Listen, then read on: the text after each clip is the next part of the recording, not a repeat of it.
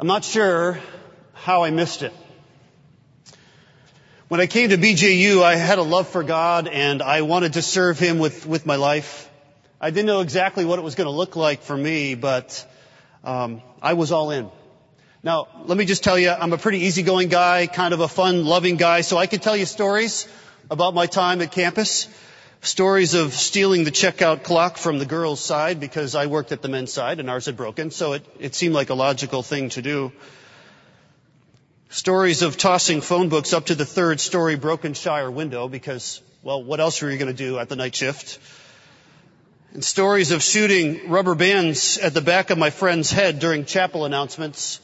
James, if you're watching, I'm sorry. And just in case anybody from the discipline committee wants to retroactively uh, write me up for those infractions, my ID number is 683458. So I, am just an average guy. Um, I came to BJ because I wanted to to go into ministry. I didn't know what that looked like, and I had a great time at BJ. Not because I broke the rules sometimes. I shouldn't have done that, but because BJ was and is a, a great place, a God honoring place to live and to learn. So while all of that was true, I was still missing something. I didn't fully comprehend what God had placed me and all disciples here on the earth to do. In fact, I'm not sure I got it till I was in my 30s pastoring a little church in southern Delaware. So today I want to invite you to a passage of scripture where Jesus cuts right to the chase. The passage that occurs uh, that, that occurs just before our text is the Beatitudes. The Beatitudes are a dense portrayal of kingdom values. Each one of them deserves its own sermon. The content is weighty and heady. But lucky for us, Jesus gets really practical really fast. The passage we will study today is both easy to understand and practical. It's essentially the how-to follow-up to the Beatitudes. So this morning, as we read Matthew 5, verses 13 to 16, be thinking of this as Jesus' consolidation of kingdom values in a very practical how-to way. The text represents in the simplest forms what I had missed about Christianity while I was a student sitting where you sit. Follow along as I read. Verse 13. You are the salt of the earth. But if the salt has lost its savor, wherewith shall it be salted?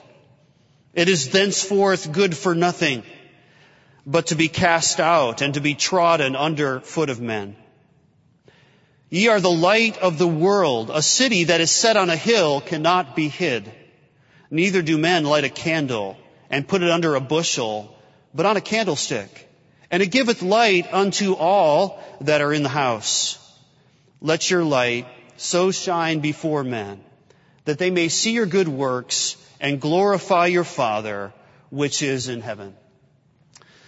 These verses are simple and profound in the same moment. I mean, they're simple in that they call us to be salt and light. Like, duh, you've already gotten the outline of the message, right? But they're profound in that these metaphors teach us so much about what it means to live out kingdom values in this world. To summarize this text, we might say simply, Jesus calls disciples to live out his kingdom values by living as salt and light. One quick, one quick uh, clarification before we go any further. Remember that when Jesus is calling disciples to do something, that's, that's you and me. You see, all disciples are Christians, and all Christians are disciples. That being said, I see three instructions in this text. Let's find the first one in verses 13 and 14. Let me read just the first parts of them once again. You are the salt of the earth. Skip to verse 14. You are the light of the world. We're going to talk about the meaning of salt and light here in short order. That's what you came for, I suppose. But before we get there, I want you to notice the descriptions that occur after each metaphor.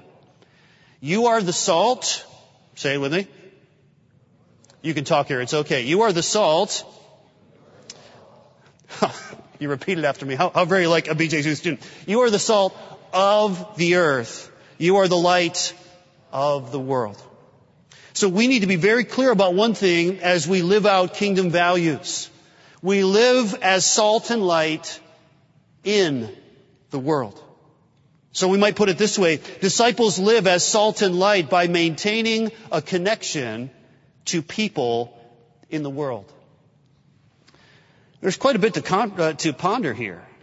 As we live for Jesus, He wants us to do so in connection with the world and with the people of the world. He doesn't call us to hide from the world or to isolate from the world. In my formative years of ministry, I heard a lot of people preaching about how we needed to separate from the world. Now, don't get me wrong. The Bible uh, talks often about the allure of the world system and the power of the evil one. All of that for sure. Certainly, the, the Bible calls us to separate from worldliness. But the Bible doesn't call us to separate from the people in the world. How else are we going to carry out the Great Commission and live as salt and light? Jesus puts it so well in his prayer for the disciples in John 17. He says this, I pray not that thou shouldest take them out of the world, but that thou shouldest keep them from the evil. So this, this is what I didn't get when I was sitting where you sit. I got out of college and I went to seminary and I, I took a job building oak tables in an oak table factory in Pennsylvania. And let me tell you, the guys that I worked with were about as lost as lost could be. Their sinfulness was on full display in the break room, you know, for those 15 minutes in between shifts. And I can remember walking into that room and just feeling threatened, feeling vulnerable, like, am I even supposed to be here?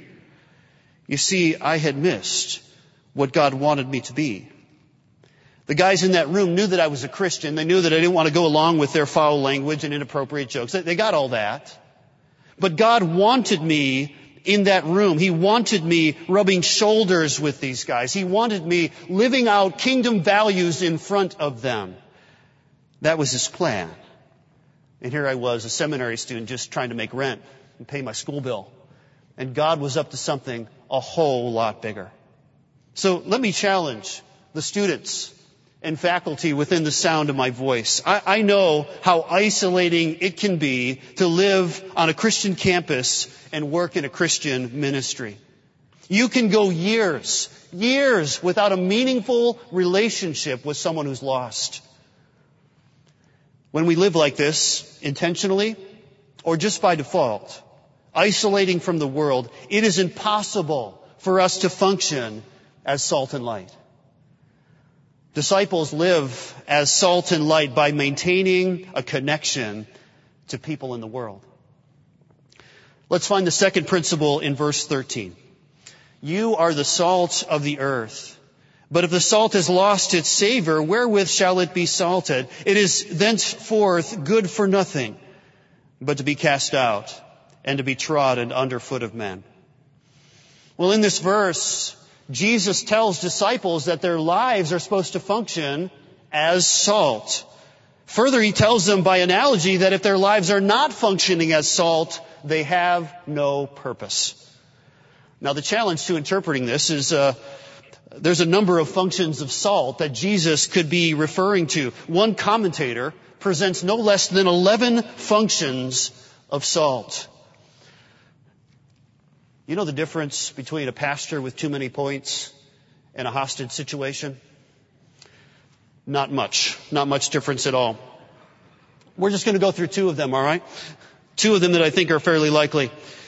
The first interpretation presents salt as a preservative. Remember, in the first century, they didn't have whirlpool refrigerators. So, in order to keep their meat over a course of time, they'd put salt on it in order to keep it well, keep it good so they could eat it. Well, this is one plausible interpretation. The idea is that Christians live their lives according to God's principles, and the moral decay and corruption in the world is held at bay. So the Christian is the preservative.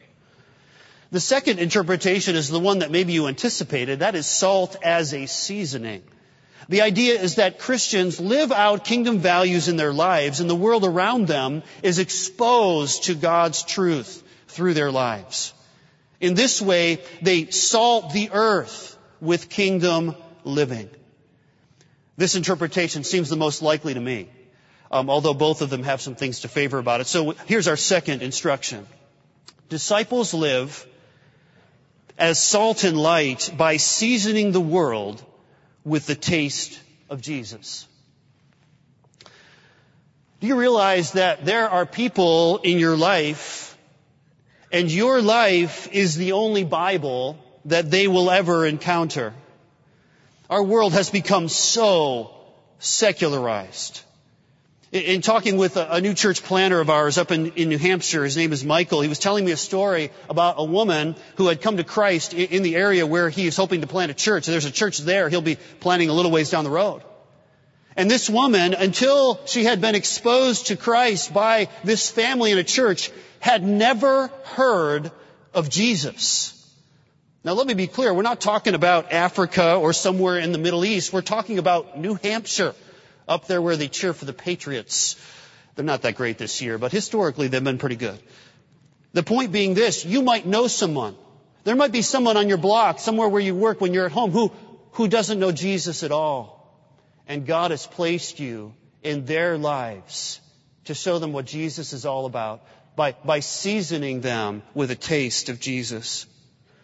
So how many people in your world have never heard about Jesus? God is calling you to live out kingdom values such that those around you get a taste of what Jesus is like. So the person that you work out next to, the person who cuts your hair, your mechanic, your neighbor, your postman, your doctor, the guy who treats your lawn, the cashier at the grocery store, the Amazon delivery guy, your hall leader. Just kidding. The local fireman, the guy at Subway who makes your sandwiches. Every single person in your world should get a taste of Jesus from you. So how's that going? How are you doing at that? When I was growing up, my grandmother used to send us a Christmas box. And it often had a bunch of oranges. She lived in Florida. But on the top of the oranges, she would always put a big box of chocolates. I don't know if you know the ones that I'm talking about. These big boxes of chocolate, the ones that I remember had two layers of these multi-shaped chocolates. But there was one big problem the ones that she would send each year did not have, not sure what to call it, like this little tablet that would tell you what flavor what candy was. Well, so it was a bit of a conundrum when you would go to the candy box to get a, a, a piece of candy. You weren't sure if you were going to get one that you liked. So sometimes it was almost like a game show. Like you'd walk up to pick up a piece of candy and you know, you would taste it and, and then you'd get one that had like this awful fruit filling in and then the music would play, wah, wah, wah, wah. I mean, it was, it was terrible. So we would play these games of assorted chocolate bingo and then mom would finally say, hey, you know, it's, it's time to lay off the chocolates. We got dinner coming up. Now there was a standing rule in the Radford house. We were a high justice family. So everything had to be fair in my family. And so the rule was that you had to finish the top layer of candy before you could go down to the lower layer. Well, one year, the most unspeakable atrocity occurred. It came time to move down to the lower layer of chocolates. We were excited about that because we had scoped out all of the other chocolates. We knew the ones that we liked and we especially knew the ones that we didn't like. So my younger brother reached down, pulled off the little plastic thing that held the chocolates in place, and that little thin piece of cardboard in between the two. And then, to our absolute horror, we discovered that about 10 of the chocolates had bites taken out of them. Somebody had gone to the lower level prematurely in search of a chocolate that they liked. And in the process, they had sampled about 10 chocolates. And, and then, just to add insult to injury, they had the audacity to take the half-eaten chocolates and put them back in the box. Well, it took about seven seconds for us to figure out which brother it was. It was Paul. We all knew it was Paul. So in the spirit of mob justice, we, we called him over to confront him about his heinous crime. To which he replied, I was just trying to find one that I liked. You know, the unsaved people around you are trying to make sense of their lives. Don't be intimidated by them. They, you have it way better than they have it, although it seems like the opposite is true. They're trying to figure out the secret to happiness and the purpose of their lives. And in the process of doing that, they will hunt around, trying to find people that are content, whose lives have purpose. They're tasting chocolates, if you will. That's where we come in. Through our interactions with them, they start to get a taste of Jesus. They start to see that though we aren't perfect, let's not give them that impression because we can't hold up to that one for very long. But we have direction and purpose and our lives are settled. We become the taste of Jesus that ultimately leads them to put their faith in Him. And that's how God's designed it. Disciples live as salt and light by seasoning the world with a taste of Jesus. Let's find the final instruction in verses 14 to 16. Ye are the salt of the, you, ye are the light of the world. A city that is set on a hill cannot be hidden. Neither do men light a candle and put it under a bushel, but on a candlestick. And it giveth light to all that are in the house. Let your light so shine before men that they may see your good works and glorify your Father which is in heaven. Well, now this metaphor is a little easier to interpret, right? We, we know what light means in the Bible. It's used throughout scripture to talk about things of like life and truth and goodness and salvation and God's commandments and the presence of God. So when Jesus calls us to be light, the message is pretty clear. He's calling us to reflect the character of God in our lives, to live out kingdom values in a world that is opposed to them. But just in case we didn't get it, Jesus drops in a couple of quick illustrations. Did you see? He talks about being a city on a hill and a lamp under a basket. Jesus says that we are like a city on a hill and that city can't be hidden. There's a number of reasons that someone might choose to build a city on a hill, but, but none of those reasons are to hide it, right? So Jesus' message for you as a disciple is that you can't and shouldn't hide the fact that you're a Christian. It's who you are. Jesus also talks about a lamp in a dark house. If you need to see where you're going, you, you don't take a lamp or a flashlight or your cell phone flashlight and, and stick it under something. No, you, you hold it open so that you can see. It doesn't make any sense for us as Christians to hide who we are. So here's the final illustration, the final instruction. Disciples live as salt and light by living openly as followers of Jesus. Verse 16 makes our jobs really clear. It tells us to let our lights shine. So read, live out kingdom values in your life. We do this so that the people around us can see how we live. Now we have to be careful. Now see, the goal isn't for them to see us and think, wow, that Peter Radford, he's a sharp guy. I like him. If that happens, we've failed the mission. We've missed the mark entirely.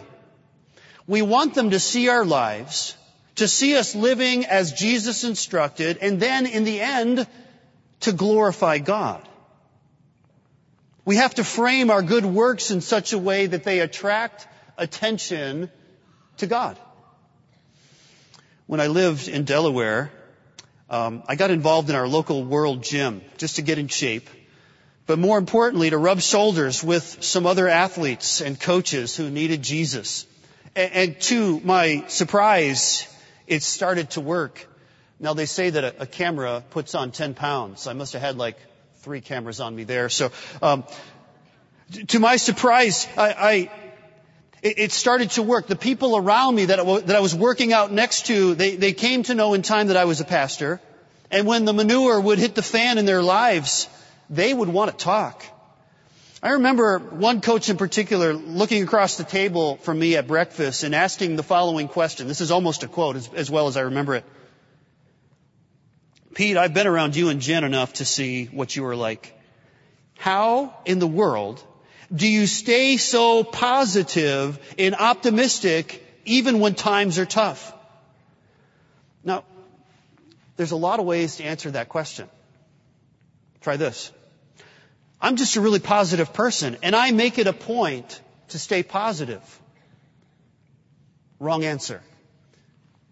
Try this. I appreciate the compliment, but, but Jen and I struggle to stay positive probably more than you've noticed. But we have a confidence in God that everything we experience is by design from Him. So, so even when difficulties arise and we start to get discouraged, we have to remind ourselves that God will give us the strength that we need to get through it. Can you see how the first reaction makes me the hero? Can you see how the second reaction makes God the hero? So, so Christian, what I'm trying to say is as we walk with God and live out kingdom values in front of them, we want to do so in such a way that makes Him great and doesn't seek to make us great. So I urge you all to consider your posture toward unbelievers. So many Christians carefully hide the fact that they're followers of Jesus. Now I'm not telling you to be annoying about the fact that you're a Christian. You know, put on a sandwich board and walk around and, and make it be uncomfortable that you're a Christian and make everybody know it. I'm not saying that. But Jesus is lovingly nudging us out of the shadows. He desires that the light of our faith shine brightly to those that are in the world. Disciples live as salt and light by living openly as followers of Jesus. Well, in conclusion, there's a little secret behind the final words of our text where it says, and glorify your Father who is in heaven. How is it that any of us can bring glory to our Father who is in heaven? Well, the answer is that God has redeemed us and He's changed us from the inside out. And through the work of the Spirit, He changes us so that in time our lives can bring glory to Him. So when Jesus calls us to be salt and light, the goal is that unsaved people will see the work of grace He has done in our lives and will be transformed in the same way. So the only way that they can ever glorify our Father who is in heaven is by coming to know Him and putting their faith in Him. So, just in case you were like me uh, just a few years ago when I was sitting where you sat, and I didn't really understand what the Christian life was about. For heaven's sake, everyone around me was a Christian. When I stepped out into the world, I began to realize that by design, God, had, God wanted me to rub shoulders with those who don't know Him. He wanted me to be salt and light in their lives. It took me a little while to get comfortable with that arrangement, but God has deeply blessed now that I understand. I challenge you to go and do the same. So, so hear this. Jesus calls disciples to live out his kingdom values by living as salt and light. May God help us to do the same this week and in the weeks to come. Let's pray together. Father, thank you so much for the clarity of your word. Lord, you give us the simplest challenges Lord, most of the people in this room could have preached this sermon. But Father, it will, it will take courage on their behalf and the power of the Holy Spirit for them to live out this sermon. So Lord, I pray for them on the cusp of, of heading home for Thanksgiving break, heading home for Christmas break and seeing some of the people that they know. Lord, I pray that you would help them to carefully think through their interactions with those who don't know you. And I pray for them even as they leave this place in the years to come, that their lives would become about being salt and light. Father, only you can accomplish this in our midst. I sure know I couldn't do it without you. So I pray that you would do that work with the power of your Spirit in our lives. We pray this in the name of Jesus. Amen.